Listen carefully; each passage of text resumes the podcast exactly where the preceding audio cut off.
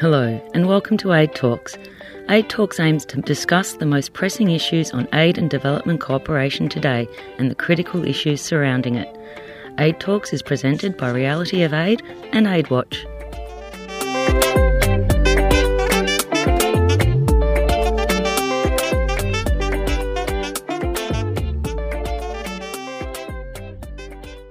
So, good afternoon from Manila. Thank you so much for attending our webinar the fragile case of COVID 19.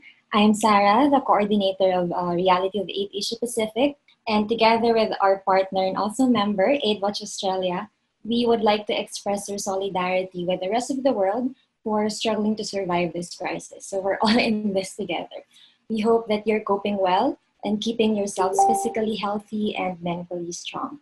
So, um, we, as we've all experienced by now, this pandemic reveals how volatile not only our healthcare systems, but more so our economic and social systems. No? So today, we'd like to dig deeper into the effects of this crisis and conflict affected fragile states, particularly those in Asia Pacific. And um, we'd like to know what the responses of aid agencies are and how we as civil society organizations can contribute to the development, to um, furthering development cooperation. So before I jump into uh, some reminders in the program, I'd like to introduce our partner, AidWatch Australia, Nat. Yep, really happy to be um, co-hosting with um, Sarah from Reality of Aid Asia Pacific. This is the first, hopefully, in a series of webinars um, under the name of Aid Talks. Thank you, Nat. So um, let's start with our first speaker. I'll be introducing the speakers one after the other, and they'll be presenting for just 10 minutes each. And after all four have presented, we will proceed to the Q&A or open forum session. So the first is Irwin Loy, the New Humanitarians Asia editor based in Bangkok. He has reported on news in Asia for the past decade after joining TNH in 2017. The New Humanitarian is an independent newsroom with the role of chronicling the changing nature of and response to humanitarian crisis. So over to you, Irwin. Uh, thanks, Sarah. Um, and thanks for that introduction. So I guess I can skip the first line that I'd uh, made a note of. Um, so, you know, as, as Sarah said, we, we do cover crises around the world, and that includes conflicts in so called fragile states that stand to be hit the hardest from the pandemic, uh, both directly and indirectly. And so I'd, I'd like to focus on some of the indirect impacts um, as well, because I think that's you know the the bigger repercussion down the line beyond the obvious immediate threat of the virus itself. Um, so one way or the other, the coronavirus is affecting you know every corner of the world, as we all know, um, whether or not there are outbreaks in those countries, and it's exposing the the inequality of the pandemic. And so I think you know this notion that we're all in this together um, is you know I think quite common, and in many ways we are but in many ways we're not. Um, I don't think we were all in this together in, in you know January or February when the outbreak was at its height in China and hitting other countries here in Asia. Um, you know, the rest of the world had time to prepare then, but it seemed like much of the discussion uh, revolved around sort of shutting borders or you know thinking about Chinese diets rather than how to get you know your own countries ready. And now in April, we're all faced with this pandemic, but I think you just have to look at what refugees and people who are displaced and people who live in cramped urban centers are facing. You know, the coronavirus is not this equalizer. I think, you know, we all have the luxury of isolating ourselves to, to some degree, and most do not. Um, so ob- obviously that's the case for people in countries, um, many people in countries facing conflict. Um, you know, I think of places like Afghanistan, where there's been decades of war, uh, 14 million people facing emergency or crisis levels of, of food insecurity even before the virus, uh, 10,000 civilians killed or injured last year, uh, same as the year before. You know, hundreds of thousands of, of refugees or, or, migrants return each year, and many of them have nowhere to go, and that's all before the virus. Uh, I think of countries like Myanmar, um, which also had decades of conflict and displacement. Uh, I think more than 300, 350,000 people living in displacement, displacement camps within the country, and thousands more displaced who aren't counted in that number. Um, you know, you have open warfare ongoing, getting worse, including in Rakhine State in the West. And incidentally, uh, we have a story coming out later today looking at coronavirus preparedness in rebel held territories in, in Myanmar beyond the reach of the government. So please look out for that if you're interested. Um, and of course, uh, across the border in Bangladesh, where there's you know, nearly 1 million Rohingya refugees, most live in these tiny, cramped, you know, bamboo or tarpaulin tents. So, you know, what does social distancing mean to them? Uh, it's pretty much impossible there.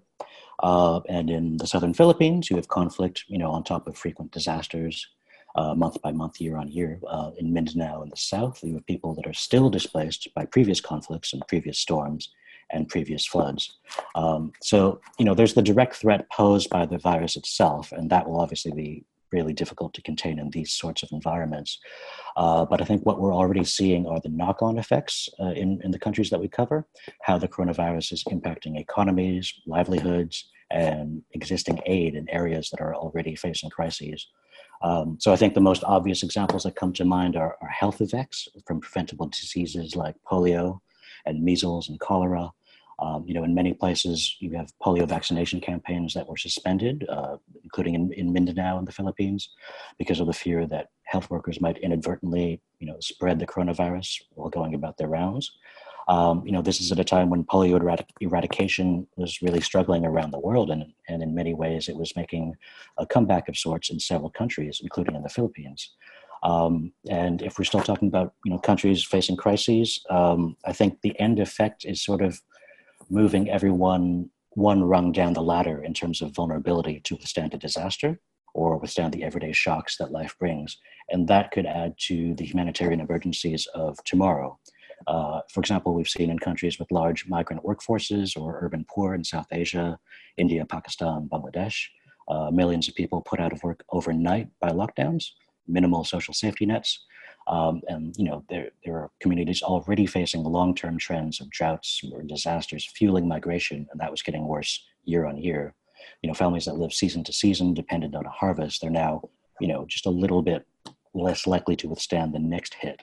So I think these sort of indirect economic impacts uh, makes it you know much harder to withstand, and you know there are many connected reasons that push people to migrate but the coronavirus now potentially adds another down the line. It's just one of many potential ingredients, you know, adding to this sort of these sort of trends. Um, and so, speaking of migration, I guess I'll add something else. Um, I wanted to talk about migration and social divisions. Uh, we see in Europe um, and elsewhere, some countries are pushing through kind of hardline migration policies um, in light of COVID 19 uh, citing COVID 19, but these are the sorts of policies that are likely to stay in place long after an outbreak um, ends. Uh, think of European countries shutting ports to rescued migrant, migrants on the Mediterranean. Uh, last week in Malaysia, bo- Rohingya boat pushbacks, uh, where hundreds of people were stranded at sea, and there might still be a few more boats out there. Um, and even in Bangladesh's camps, uh, the Rohingya camps, I think the coronavirus has become another wedge issue between the refugees and the host communities, and that could be dangerous down the line. So I think the longer this lasts, the coronavirus could drive marginalized communities like refugees and migrants even further toward the margins and exacerbate these sorts of ethnic divisions that have long existed. Uh, we see a bit of that already. You know, in India, Muslims have been kind of singled out and accused for helping to spread the virus allegedly.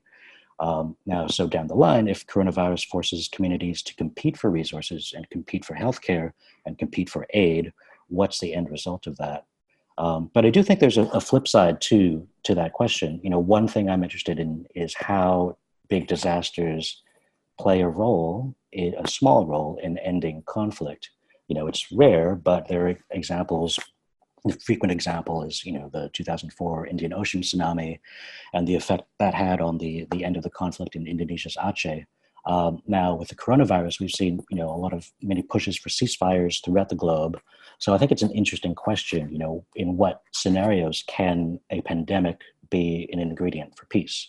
Um, but of course, you know that that's probably overly optimistic. I think we've already seen um, a lot of these ceasefires already broken, including in Libya, where a ceasefire lasted about a day, I think.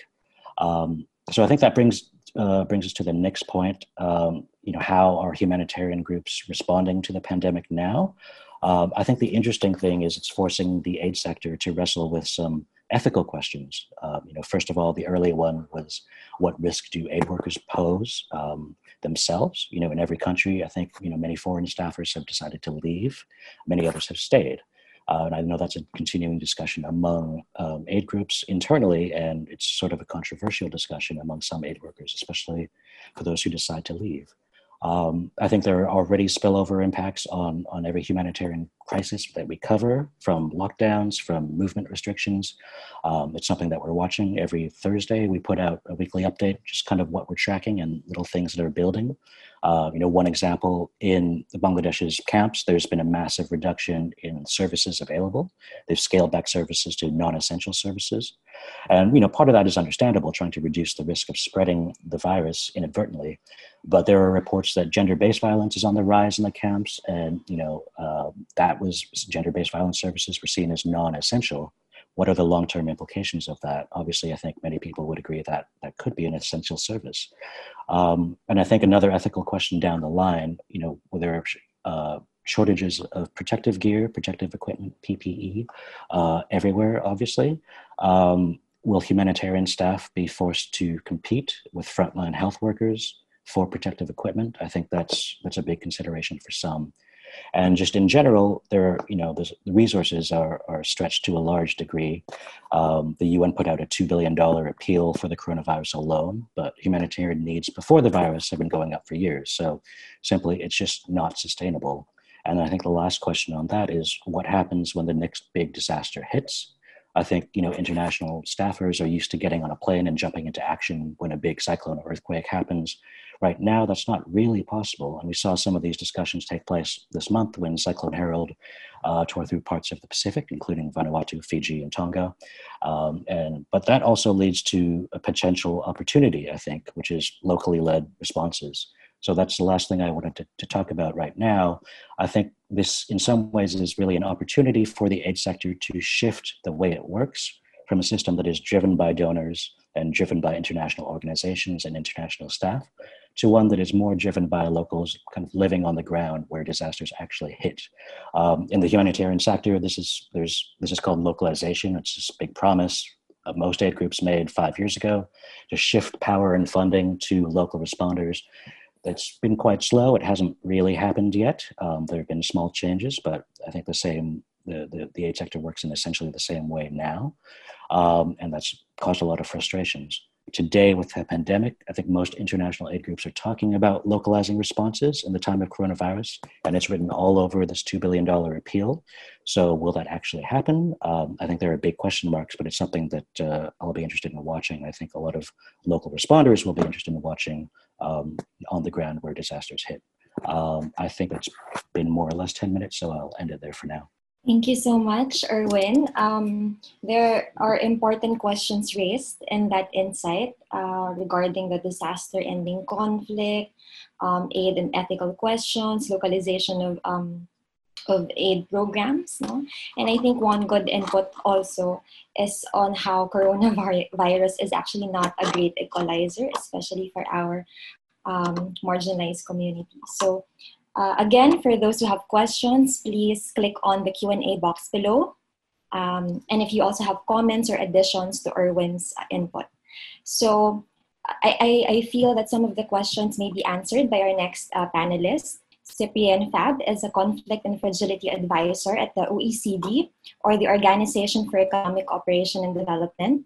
So prior joining the OECD, he also led the European Commission's ECHO Regional Office for West Africa in 2009, where he worked on linking emergency resilience, building, and development programming. He then joined the OECD in 2016 to work on the Development Assistance Committee or the DAC's engagement in fragile and crisis and conflict contexts, where he also wrote Policy into Action, Guideline Series, and Lives in Crisis to help translate policy commitments into better programming in crisis. So over to you, Cyprien.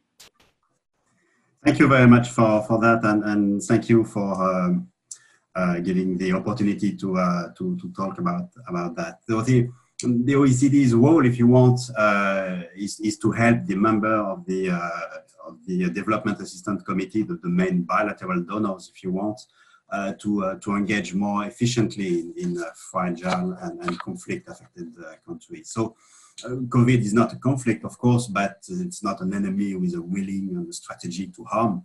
But, but it is a crisis um, and, and it is a, a a big one because it, it, collides, the spread of the virus uh, collides with the way we are uh, organized uh, as, a, as a societies. And as with most crises, um, the most uh, fragile countries and the most vulnerable people are hit uh, harder. And um, it, it, it's a way uh, maybe where, where we want to, uh, to, to start and where we work. The, the first observation that we have is that the more fragile uh, a, a, country is, the latest it, was affected by, uh, by the spread of the virus, and, and, the more a country was connected with the world uh, economy, and China and Europe for that matter. Uh, and earlier it, it, reported cases, and, and we have in our website, we, I will send a link maybe through the chat, um, a chart that showed that very well. And this lag um, gave some time to, uh, to some of fragile countries to, to prepare. Uh, and in fact, um, the government of the 58 fragile countries that the OECD have in, in, in our fragility framework have uh, implemented some, some sort of, of measure to curb the spread of the virus. But, and it includes uh, a partial or, or, complete lockdown for 19 countries of, of them. So you had preparation. And so far, the pandemic has not exploded in the most uh, fragile countries the way it had in, in, Europe or the US, for instance. Possibly because of, of those measures, possibly because of a younger population, possibly because of, of less reporting, of course, and probably a, a bit of, of all those factors we don't know really. But what we know, which is absolutely sure, is that uh, the, the, pandemic highlights and, and deepens uh, inequalities. And it's really the core of that. And it does so in, in many ways. You have inequalities related to, uh, to health, uh, uh, direct access to health, uh, because health systems are mainly weak in the most fragile countries. COVID requires hospital treatments, but the, the poorest in the, the, most remote places don't have much access to, to health. Our systems are not able to, to, to absorb the shocks in, in those contexts. Uh, when you have, for instance, 98% of, of, uh, of, of uh, poor countries or poor developing countries uh, facing um, uh, staff shortage. Just to give you an example, in sub-Saharan Africa, you have 0.2 doctors per thousand inhabitants compared to four uh, in uh, OECD average. And the same applies, of course, to any, uh, any uh, public services. You have inequalities for confinement, uh, social measure, because social distancing in populated suburbs is, is, not, is just not possible. Um, you have the rising risk of, of domestic violence. It has increased already in, in some or, developed countries. We have rising uh, domestic violence in, in France, where I am, for instance. Uh, but you have also a, a securitization of, of, the enforcement of confinement measure, um, which adds uh, an additional risk um, in some countries. The army has been mobilized um, to support the, the, police to enforce the, uh, the confinement, which, which creates a, a real uh, inequality uh, here as well. You have uh, inequality on, on violence. So we've discussed a bit, uh, Erin discussed a bit about, about the link with peace. You, you had uh, on each crisis uh, has an effect on, on peace. Um, you had some uh, easing tensions. Um, sometimes it, it, happens, it's rare, but it happens. You had, for instance, the uh, Emirates who gave uh, uh medical assistance to Iran uh, at the beginning of the crisis. Uh, you had fragile ceasefires, um, that was said already. But the biggest crisis, I mean, Libya, Syria, Yemen are still ongoing, they are still raging with, with, with flow of, of refugees or, or, or displaced people uh, still going on. But peacekeeping missions are affected. Um, most of the uh, UN peacekeeping missions are now in uh, protection mode, protection force mode.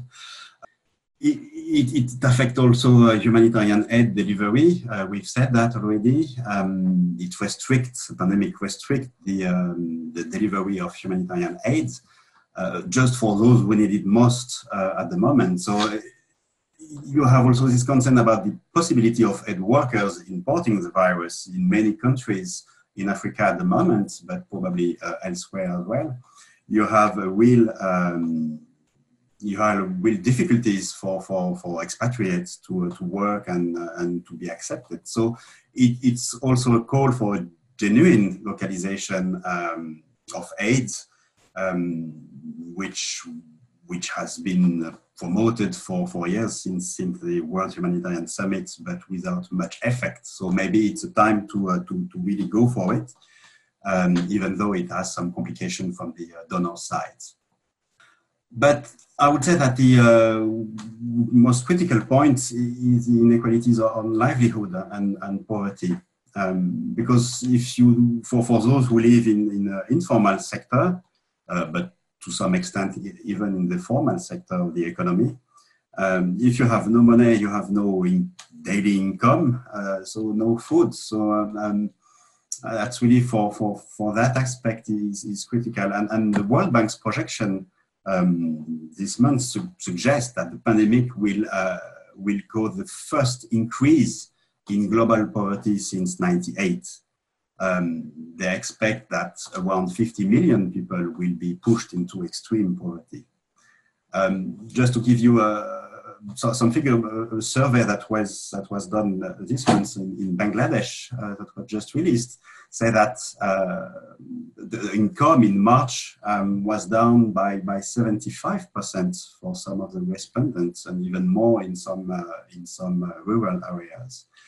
Uh, on average, people had just eight days of food stored at home and, and 14% of them didn't have stored uh, at all. So, so you, you see it's really on, on the income and, uh, and, and the poverty um, and the poverty aspect um, that will have the biggest impact on the long term.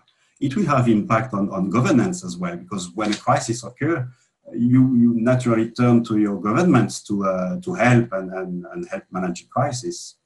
But governance system in, in fragile contexts uh, will be uh, will be will come under great stress and under great pressure. Um, it may be uh, reshaping some of the uh, link with civil society organization or faith-based organization will take an increased role in, in that. If, if, we, if we talk about the long term, the long term, uh, the long term issue, if you want, uh, we, we will say that uh, the economic and, and, livelihood is certainly one of the most critical uh, one. So what to do? We hear uh, many call on uh, international uh, scene to for humanitarian assistance and, and, of course to respond to the to the UN the two billion UN response plan. And we hear many calls for, for, for donors to help support um, health system in, in those in, in those contexts, in the most fragile contexts where, where the needs are, are the most striking. But um, strengthening health system in, in, in isolation uh, won't work because health, weak health system are not weak in isolation. It's, it's system, so it's linked with all, all the uh, lack of, uh, of, of, governance, it's a lack of uh, prioritization over the last decades for, for many countries, in many countries, sorry. Um, so if you want to build a resilient health system, you, you have to address all the uh, dimension of, of the fragility. You have to address the political dimension, the economic dimension, societal dimension. So it's not something that you can uh, you can really uh, you can really build uh, over a couple of uh, months. It's, it's, it's, a decade long um, endeavor. If you want to, to really work on the on the long term uh, long term issue, you have to work on fragility the whole dimension of fragility, but you have also to work on, on the economic and livelihood, and then to support a lot of, of social protection. And you have ways to link um, emergency cash uh, transfer, for instance, with social protection. You have a lot of, of that has been done in some in some uh, contexts, uh, but definitely this is one of the priority that we see uh, because most countries have a relatively low level of, of social protection. The, the level of the, the, cover of social protection in, in a, most uh, fragile context is below 13%. Um, and it will not be uh, sufficient to, uh, to, to, to cope. So, um, we, without social protection measure, um, the effect of the, uh, of the COVID-19 will be relatively uh, will be absolutely dramatic for, for, for the most vulnerable. And, and this is where uh, the, the, most countries and, and all of us need to work on the effect of that, both linking emergency measure with, uh, with long-term social protection and, and between donors and operators and, and governments, there is still a, a lot to do. I'll stop there maybe, but I, will be happy to, uh, to reply to, um, to any question you may have. Thank you. Thank you, Cyprien. It's a long-standing call to really um, address all dimensions of fragility um, at the same time. So, so we, we, even CSOs have this call um, for all development cooperation providers, and it's now more than ever that we need to really push for for this so that uh, and our, and make our voices really heard no, by all stakeholders. So Cyprien talked about uh, social protection and inequalities, and their next speaker might be able to expound on this. So Professor James Goodman is the chairperson of AidWatch Australia. He conducts research on global politics, social-cultural change, and climate justice, and is an associate professor in social and political sciences at the University of Technology, Sydney. He draws from a disciplinary background in political sociology, international relations, political economy, and political geography, and has led several large collaborative research projects. So, Professor James, go on. Thank you so much, Sarah, um, and thank you the other speakers as well. Um, I'll uh, be um, talking about something a little bit different from what's been talked about so far. Um, just three main aspects uh, over the uh, 10 minutes or so I've got. Um, one, um, looking at the um, global truce debate and uh, optimistic uh, efforts to overcome conflict uh, in the context of COVID. Uh, secondly, uh, looking at uh, some of the emerging themes for state power, for the role of the state and its relations to society in, in the COVID crisis. These are broader themes, which I think are part the, important part of the background. And then returning to the question of conflict, about new agendas in conflict, the extent to which uh, the crisis is politicizing uh, aspects of conflicts, uh, making possible things uh, that, uh, or putting things on the agenda in, in new ways. So, in that respect, as you might gather, I'm taking, tempting to take a slightly more optimistic view of, of what is happening.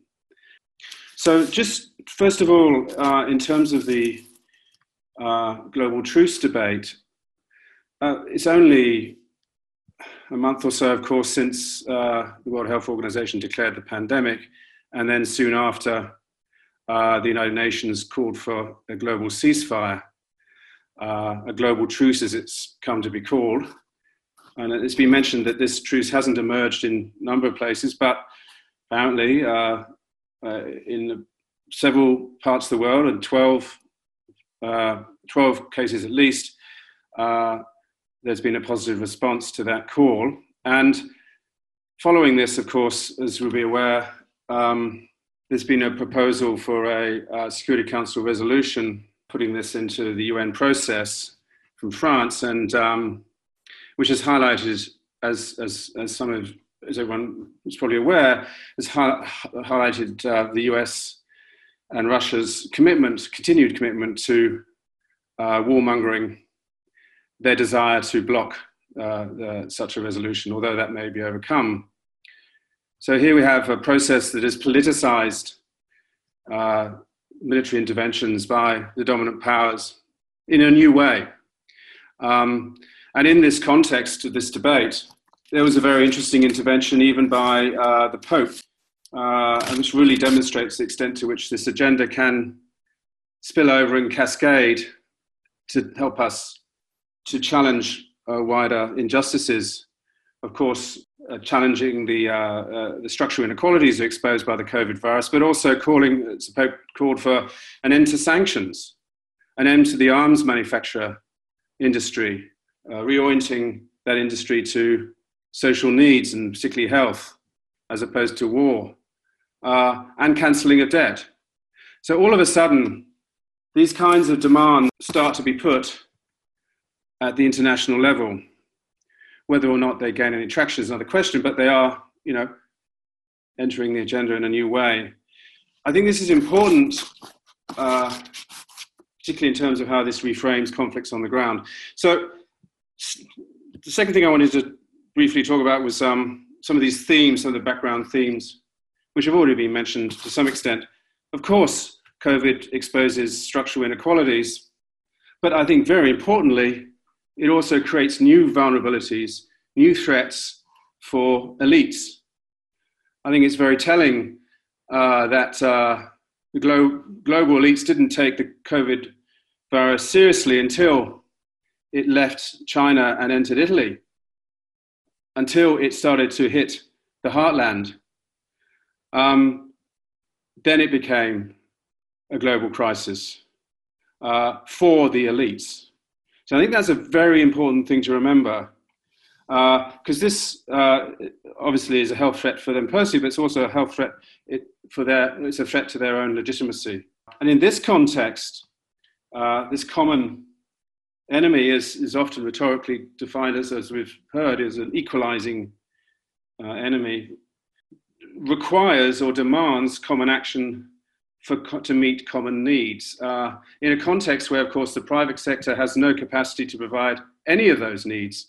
So, just by the by, you know, we can say goodbye to the notion of the private sector as, de- as delivering development and as a vehicle for aid. It was always nonsense, of course, but what this has done, of course, is to affirm the centrality of the state uh, in providing common needs the legitimacy of the state is transformed, the role of the state is transformed. Um, of course, that involves new state powers, new security, new powers for security services, but it also entails new uh, challenges in order to maintain state legitimacy in the context of the failure of the state, in many cases, to address what is uh, uh, such a threat. So, um, a new basis for state power and legitimacy, perhaps. Uh, and then, thirdly, the last thing I wanted to briefly touch on was does this, and this is a question really, I haven't got any answers to this, but does this bring new agendas for conflicts on the ground? Does this allow a new momentum to overcome the injustices that are driving those conflicts on the ground? Um, does it provide new ways to politicize, to question some of the causes of those conflicts? And I think, you know, we could think very, just off the top of our heads, we could think of a few of these in terms of military aid. Does it allow us to challenge the way the US, for instance, distributes its military aid around the world um, to sites of conflict? Um, does it allow us to challenge sanctions, for instance, on Iran and blockades, uh, for instance, in Palestine, in Kashmir, does it allow us to uh, argue for the release of prisoners, political prisoners held, for instance, in Palestine, uh, held uh, in so many other parts of the world in mass holding centers that are vulnerable to the COVID virus? Um, does it allow us to make arguments for armed groups on the ground at uh, de facto governing authorities to participate, to take responsibilities in attacking, in dealing with COVID. And I think that's happening already, apparently, in many parts of the world. This is already happening where those armed groups, insurgents, are actually taking on these responsibilities. And we could probably think of many other aspects.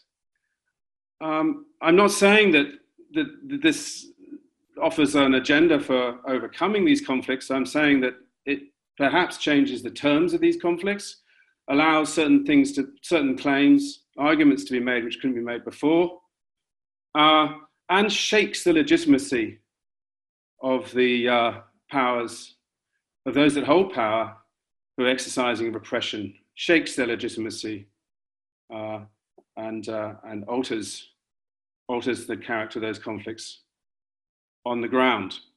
Uh, so there you are, a proposition. Thanks.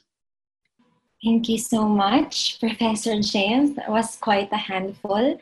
Um, he posed us he posed questions no, that uh, have CSOs have been um, really calling for. For example, the reversal of um, uh, militarization or the use of uh, aid for uh, military purposes. That's very, very specific in Asia Pacific.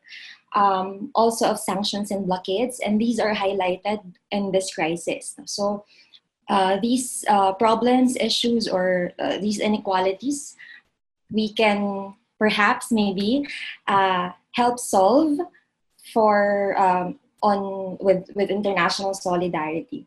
And I hope that our next speaker uh, May Mackey will be able to tell us more about how CSOs could uh, come together and advance the call for international cooperation.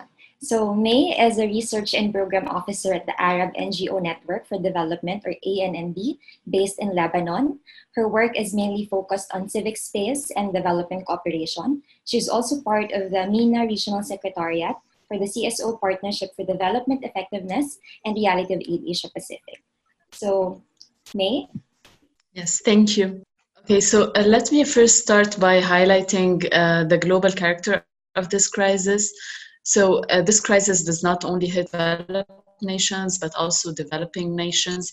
However, um, while the developed nations might have the ability to mobilize trillions of, for example, for the G20 stimulus, uh, poor nations uh, might not have uh, the ability to do the same. So what we know so far is that developing countries um, will be hit the hardest, but we also know that solving uh, this crisis in one part of the world will not solve the whole problem, uh, which should eventually lead us to think about equality, uh, justice, and fair distribution.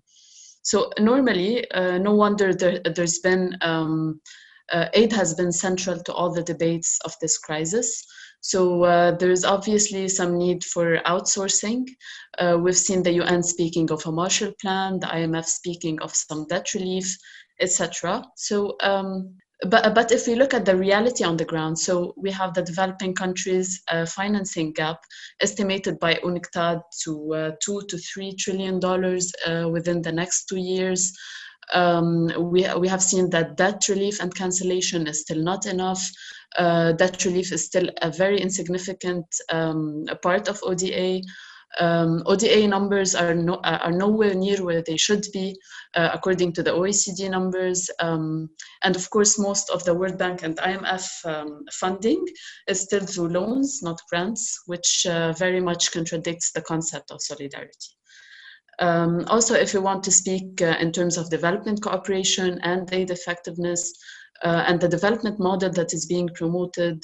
So uh, now we see a development model that is focused on private sector, while specifically in this crisis, the public sector has shown more flexibility and more efficiency and um, of course more uh, responsiveness uh, to the people's needs um, in response to this crisis. Um, so uh, no, now more than ever, uh, there is a need to speak of the importance of building and strengthening national systems um, as they have shown to be the prerequisite for efficiency and durability. So uh, this is what we have been speaking about uh, in um, uh, development cooperation uh, principles, uh, using um, using national systems, and as, um, for example, Irwin mentioned before, um, localizing aid as well. Um, we've been speaking about this a lot in the aid effectiveness um, debates as well. As for some of us, uh, we are coming from countries um, where um, there has been already socioeconomic crisis. Um, we have been witnessing a lot of social movements, uh, a wide, um, uh, wide waves of protests. So, what does this mean for us? And how will uh, COVID impact these social movements and these uh, already existing uh, socioeconomic crises. Uh, so for the Arab region, uh, some of you might know uh, that we have been witnessing something what looks like a new version of the Arab Spring uh, since 2019. So we have seen uh, massive protests in Lebanon and Iraq, um, in Algeria and Sudan, even in countries like Jordan and Egypt, we have witnessed some protests. Uh, this is, of course, very relevant also to elsewhere uh, in the world, um, such as Hong Kong uh, and Chile and even parts of Europe. Um, so, uh, as we have seen, most of the states have took the total lockdown as uh, the most feasible and the easiest response, maybe. Uh, as opposed to other possible responses such as mass testing or maybe um, uh, quarantining people who are uh, mo most at risk.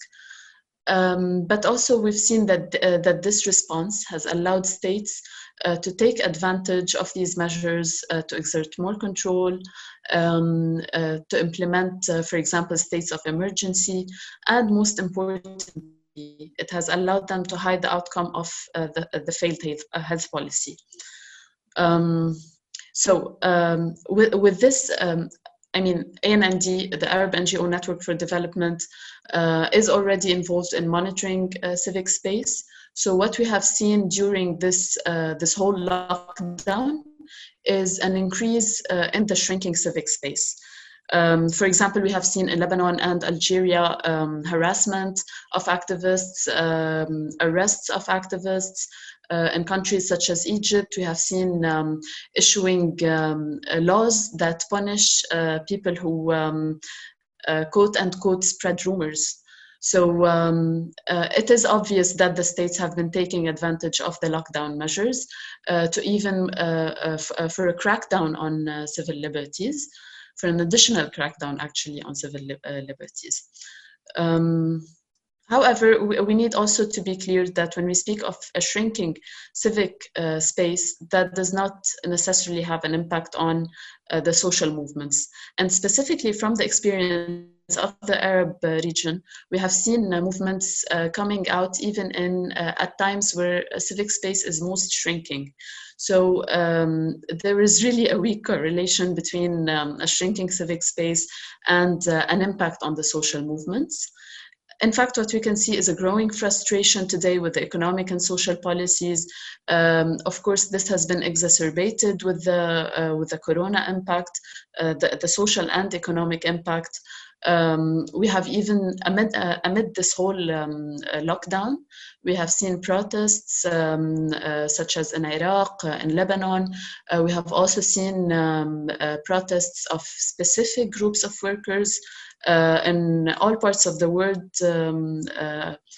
Uh, maybe uh, so we have seen health workers we have seen delivery workers uh, protesting for their rights uh, further exposing um, uh, the policies of of their states. And we have also seen of course an increase in virtual activism. So um, what i would like to to the conclusion i would like to reach from this is that evidence today it um, suggests mainly that uh, these whole measures will have limited impact on stifling the, op uh, the opposition movements. Um, of course, we have been um, hearing a lot about uh, the shock doctrine and maybe trying to pass um, some uh, policies that are unpopular uh, through this whole crisis. Uh, but so far, what we see, uh, the, uh, the, evidence we have so far tells us that these movements have created a new reality. So states have entered the lockdown with, um, with people more cynical than ever. Uh, about the, the state uh, policies and about inequalities and injustices. Um, so there is uh, a high probability that this lockdown um, will be increasing the public discontent. Um, and um, well, social movements are working virtually now, but we need to, uh, to also expect a wide movement uh, post-corona. Uh, people, um, if we listen to uh, to activists uh, uh in the Arab region, people are preparing themselves for an even um, more violent or, or let's say a stronger wave of protests after the, the corona lockdown is over. Um, so of course, the, um, which is going to bring more instability to the region. Uh, so this should tell us one thing that um, uh, this will only be solved by addressing inequality in a proper manner. And um, I think this is the main opportunity that we have now with um, uh, uh from this pandemic, uh, maybe to address inequalities under the pressure of social movements, of course. Thank you. Thank you, May. Um, that is very um, optimistic to hear, you know, That um, even when civic space is um, shrinking or criminalized, um, social movements will will grow you know, out of the growing frustration of the masses also. So thank you so much to our panelists. Uh, I'll just be, make a quick recap of what they've said and let's move on to the uh, Q&A session for your comments and questions. I think we ended in a great note with, um, with May's um, insight, uh, but we started, of course, setting the tone on how humanitarian responders are also affected by uh, by this crisis and how it's um, this crisis is weakening their response no when it is most important. Um, and then we moved on to the oecd to Cyprien Fabre discussing about uh, the inequalities on income poverty on livelihood and this should be one of the main um, focus of our development cooperation providers uh, in their response to the crisis um, and then we also talked about uh, militarization, um, military aid, sanctions, and blockade that exacerbate no, the, this, this global crisis. Um, but of course, um, and also to add to military aid, we have the uh, failure of our state and also the um, failure of private sector delivery of aid and development. No? So in, in CSO language, we call that the corporate capture of development, which is which is, as we now know, not working and will not be working in the future. So we really need to reshape the our response so that it will be more people oriented, not people focused, and the democratic. So of course, as May said, uh, CSOs really need to come together and uh, launch massive protests, whether it's online or virtual or uh, on the streets after this crisis, when all when when we're all safe and sound to go out. So yeah, um, over to you, Nat, for some of the questions. So we've had a few questions come through, which is really great. So I guess just to throw it to the panelists, um, maybe we could um, start with you, Cyprien, with his first question here from um. Um, in the past few years, there has been a lot of emphasis on the humanitarian development peace nexus. What are the immediate implications of COVID on the nexus approaches by humanitarian actors? Thank you. Well, I mean the, um, the, the nexus is not a, is not a thing. It, it's it's an approach to uh, to, to to support good programming and good engagement in uh, in uh, in any context or in fragile or conflict affected context. So even in a, in a COVID nineteen um, overall context, the, um, the the nexus approach is still relevant Nexus approach is about know what you want to do, what do you want to achieve in a particular area, in a particular country, it depends where, where you stand. And, and, then to make sure that you build your program based on your uh, on the added value of each instrument, if you want. So uh, some uh, some uh, some elements will definitely be just for humanitarian to respond. Um, but you have to uh, you have to, uh, to to have a long long sight um, programming if you want. And I was talking about the uh, the link between cash uh, emergency cash um, in in humanitarian aid.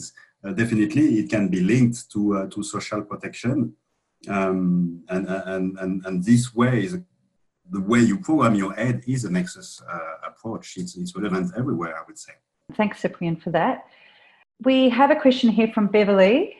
So Beverly's question um, is uh, the alarming, alarming that several states respond to the COVID-19 through repressive or militarist measures rather than medical solutions, like Philippines, India, Kenya, Myanmar.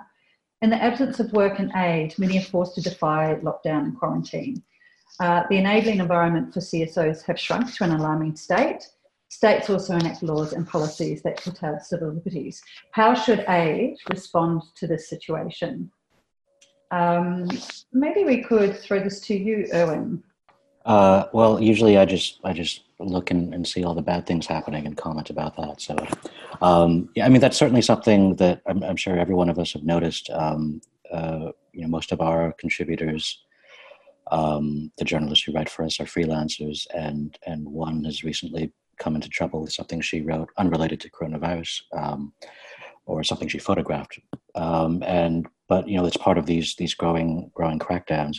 In terms of how aid, um, you know, the aid sector should respond, it's you know I'm not sure if I have any insight into that. Um, you know, it is part of the the uh, it, it, differs everywhere, but there's always these discussions that take place behind closed doors. I would argue that um, in in many countries they aren't that effective. I wonder if some of the other um, panelists have an idea on how you know in, even in normal circumstances, um, uh, you know, you can get around sort of government-led blockades or government-led restrictions um, and still maintain doing your work. James or uh, May, were you interested in responding to that question? Yes, so I, I just like to add that um, and maybe the uh, the key here is um, the uh, localizing aid. So um, it, it is more relevant now than ever. Uh, we need to work on um, uh, on um, strengthening and on empowering the local organizations. Uh, I think um, I think this should be a starting point uh, for aid and not just um, uh, I mean not, uh, not, just speaking of uh, cash flows and um, emergency cash for uh, uh, for developing states. we need also um, to ask what kind um, what kind of aid or what kind of models um, or how is this uh, aid going to be channeled? Uh, are we uh, investing in the public sector? Um, are we um, uh, empowering the, the local organizations and the civil society to, uh, to be part of the democratic process? Um, and when we want to speak uh, of the donors, uh, let's not um, exclude also the international financial institutions. A lot of the policies implemented by the international financial institutions and um, the loans, not the cash that is being uh, that are being granted to to countries. Um, civil society is being excluded from whatever negotiations and whatever um, uh, processes uh, are going on between uh, these institutions and the states. Um, so, so we also need uh, we need to focus on this. Um, since sometimes we see that these institutions are replicating um, what the state is doing in excluding the marginalized people and the civil society. Yeah, I think it's um, a fascinating question. I, I, think it's difficult to answer in the immediate context, uh, other than through that. I think is a very useful response around you know, the localizing agenda, which has been mentioned as being a long, long argued for, long called for. Um, uh, there may also that maybe should also be combined with a focus on uh, on health and, so- health and social protection on on people's needs, uh, particularly a move away from user fees for for basic, you know, for education, for health, and so on, which has been part of the orthodoxy increasingly.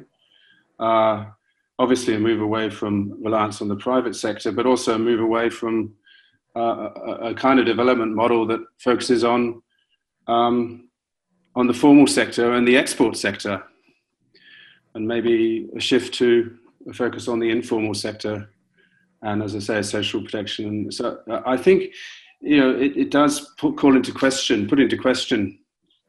Uh, the COVID crisis does put into question the entire so-called new paradigm for ODA, uh, which we've been, you know, hitched to for the last decade or so. Uh, and I really do think, uh, you know, obviously the public sector is at the centre of that, but also the civil societies and communities and so on. And I think it's, it's quite a different uh, notion of what development can be or should be in the context of COVID, particularly on exports. Thanks, James. Thanks, May. Um, I might move to uh, another question, which um, around frontline responders. Um, so frontline responders are calling for long-term and flexible financing to allow them to pivot their responses as needs change on the ground and address the pandemic's long-term impacts. Direct funding to frontline responders would increase the effectiveness of the response. So I guess it's sort of it's going along with what we've been talking about. Do you see a shift towards this approach from donors? um, and how to avert the risk of spike in investments and health responses followed by a return to normal once COVID 19 will be no longer considered a priority. I, I might just add on, on the sort of direct funding um, issue, you know, that's obviously one of the biggest technical issues facing you know local organizations is where the money comes from.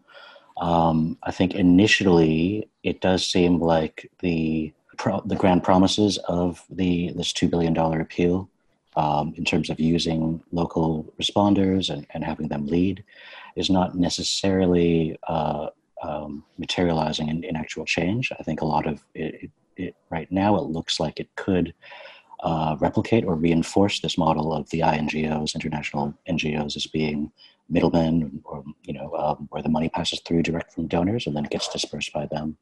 Um, so right now, I, I, I, don't really see that changing. Um, but I think at the same time, what I've heard from a few organizations and, and a few people in the donor community is there is this willingness to try new things. And, you know, that's a big step between trying new things and being more flexible and actually doing those things but you know perhaps more more so than in the past in which a very conservative environment you know donor international donors um, there is a possibility that uh, you know maybe something might stick. We'll try out this this model of funding with a with you know a particular organization. But i think right now there is a danger that it could go both ways where it would reinforce you know the existing sort of blockades that have prevented more direct funding up until now. Add something maybe on, on this point we, we have to um, not to forget that uh, from from the international donors, uh, direct funding is not a natural thing.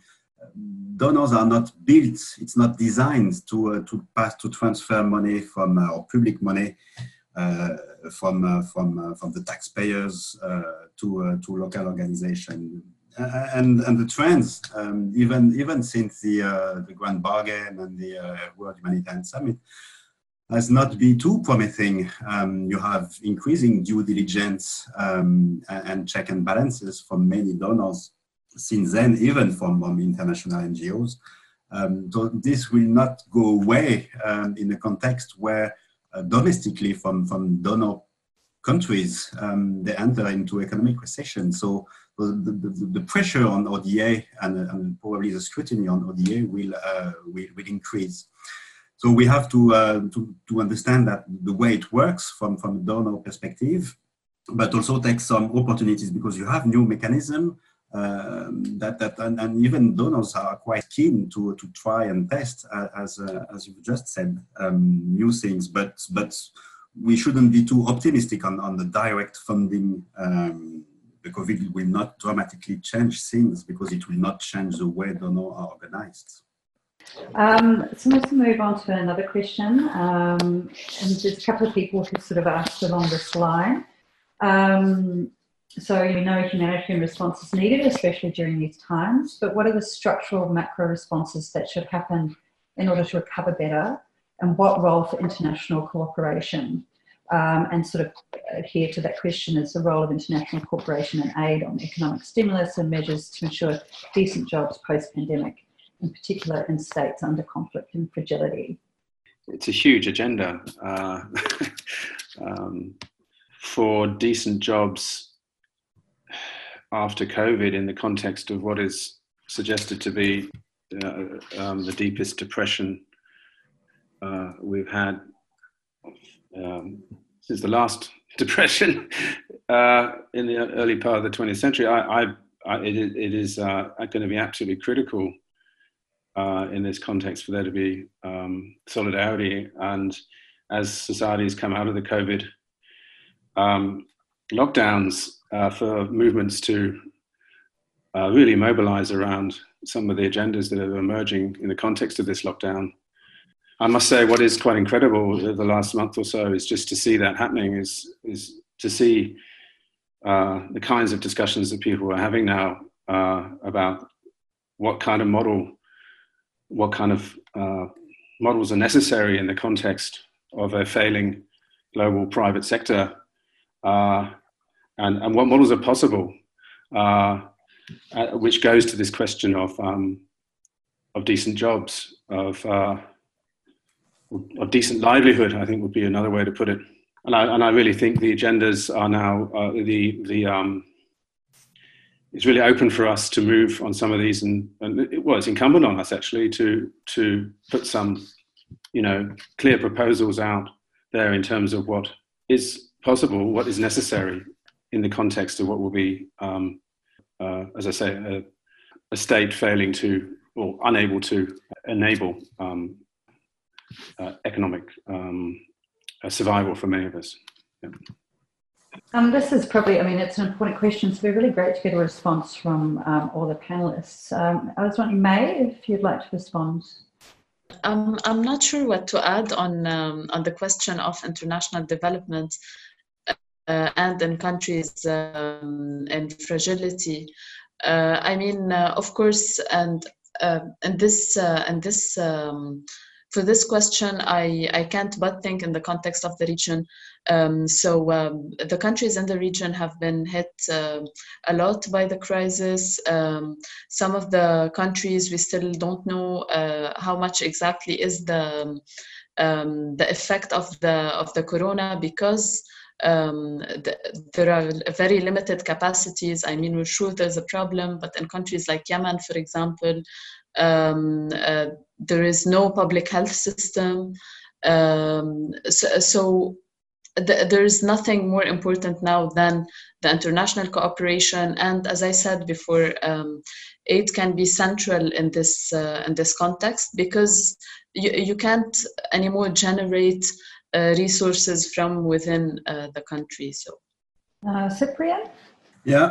so on on um, on the overall thing, uh, I think that um, the COVID we, will not dramatically change the way development cooperation uh, cooperation is being done.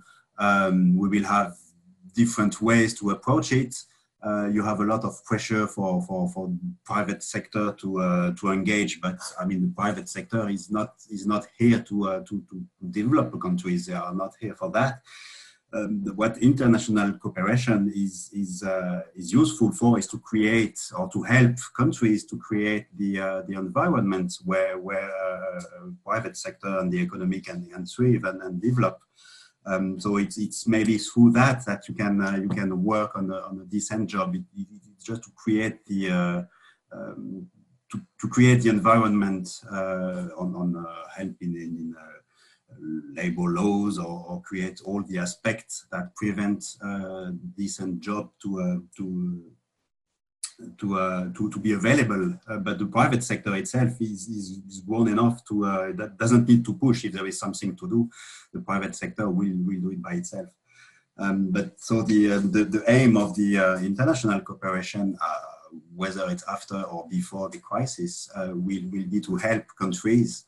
But, but international cooperation have to help countries a, a, process that has to come from, from within. It's, it's, we cannot force international cooperation cannot create, uh, cannot um, uh, cannot change many things if there is not internally a process um, that that uh, that goes on the right way, and, and, this is where you make the link with the civil society or, or with all the forces within the country um, to create that um, that atmosphere and environment the, uh, the international cooperation uh, can only help a process that, that has to come from, from within. It's quite, uh, and it will not change after the COVID. Um, Irwin. I don't know if I have anything intelligent to add on that. Unfortunately, you know, I think the, the it is the the kind of rights crackdowns against in in, in different parts of the world right now are, are very interesting to watch. Um, and uh, I think you know, in in the end, they they do exacerbate some of the problems that we've been talking about here, um, in terms of actual solutions or how to how to respond in the short term. You know, I'm I'm I'm an observer as much as anything here. So the last question is from uh, Lee Tan. Um, and also offers a suggestion of like maybe what we could do from this, which is great. So Lee said, um, given that most donor governments now incurring massive debts, while the fragility and frequency and severity of disasters and even the pandemic itself for the global south are expected to rise and worsen, can we come to some agreement down the line as to how best to respond, advocate, or what to prioritise in light of the evolving geopolitical and economic dynamic? And Lee suggests that this would be a good position paper um, and could include, you know, the anti-democratic moves by, by certain governments. Cyprien? Um, yeah, it's not an easy one. Um, maybe on, on that, yeah, um, debt before before the crisis, debt was getting unsustainable for for many of the most fragile states. Um, you know that um, some countries were um, were taking debt after one after the other and could not have difficulty to to repay. Um, so, so it will only increase, and, and this is why the G20 uh, worked on this moratorium on, on debt uh, debt repayment.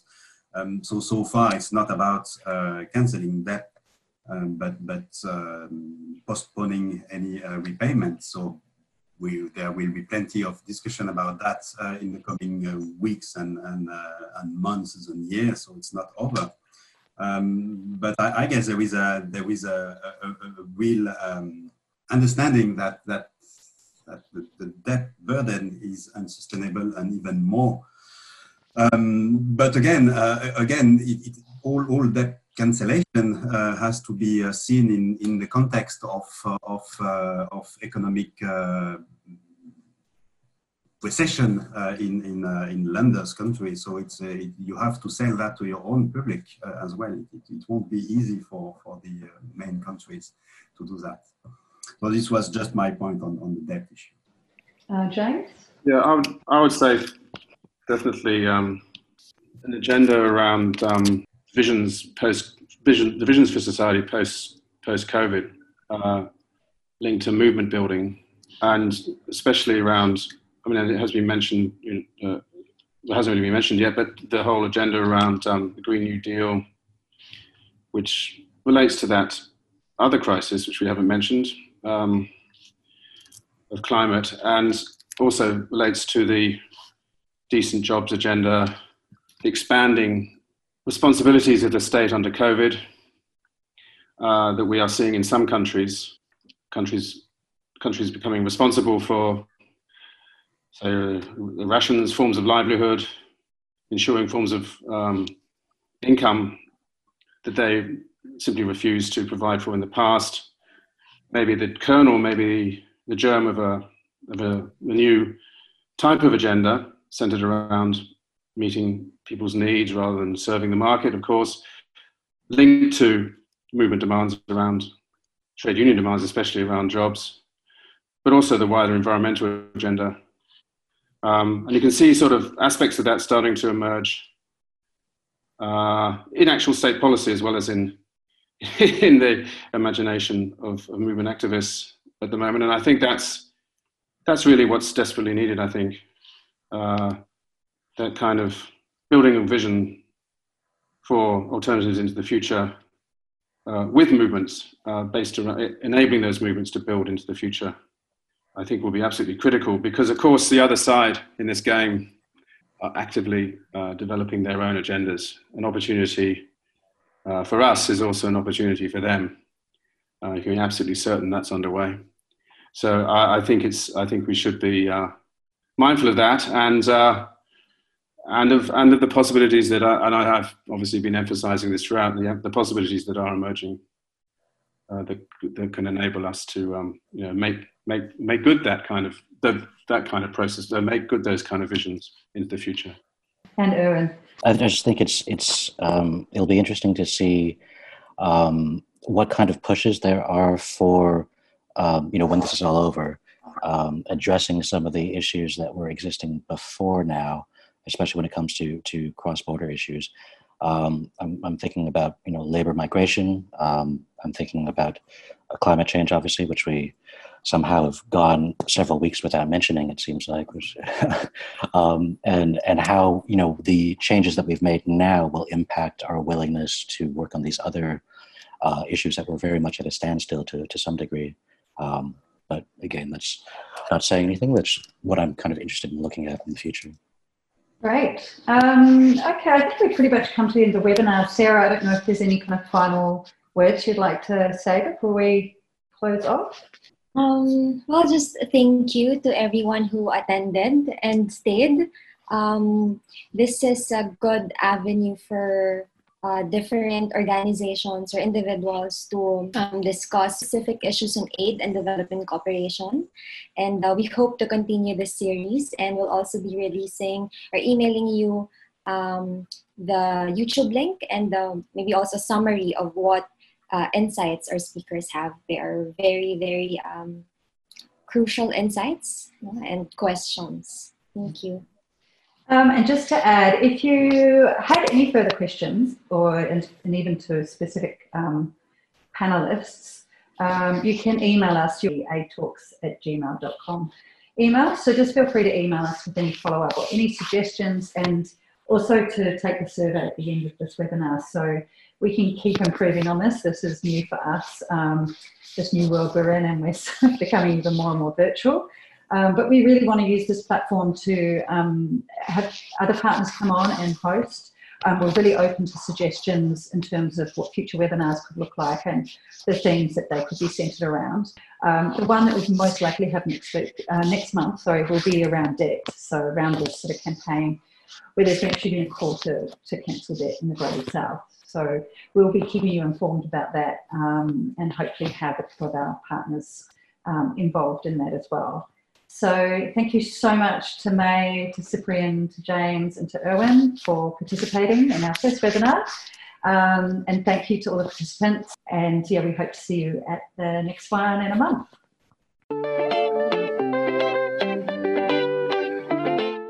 Thank you for listening to Aid Talks, co hosted by Reality of Aid and AidWatch.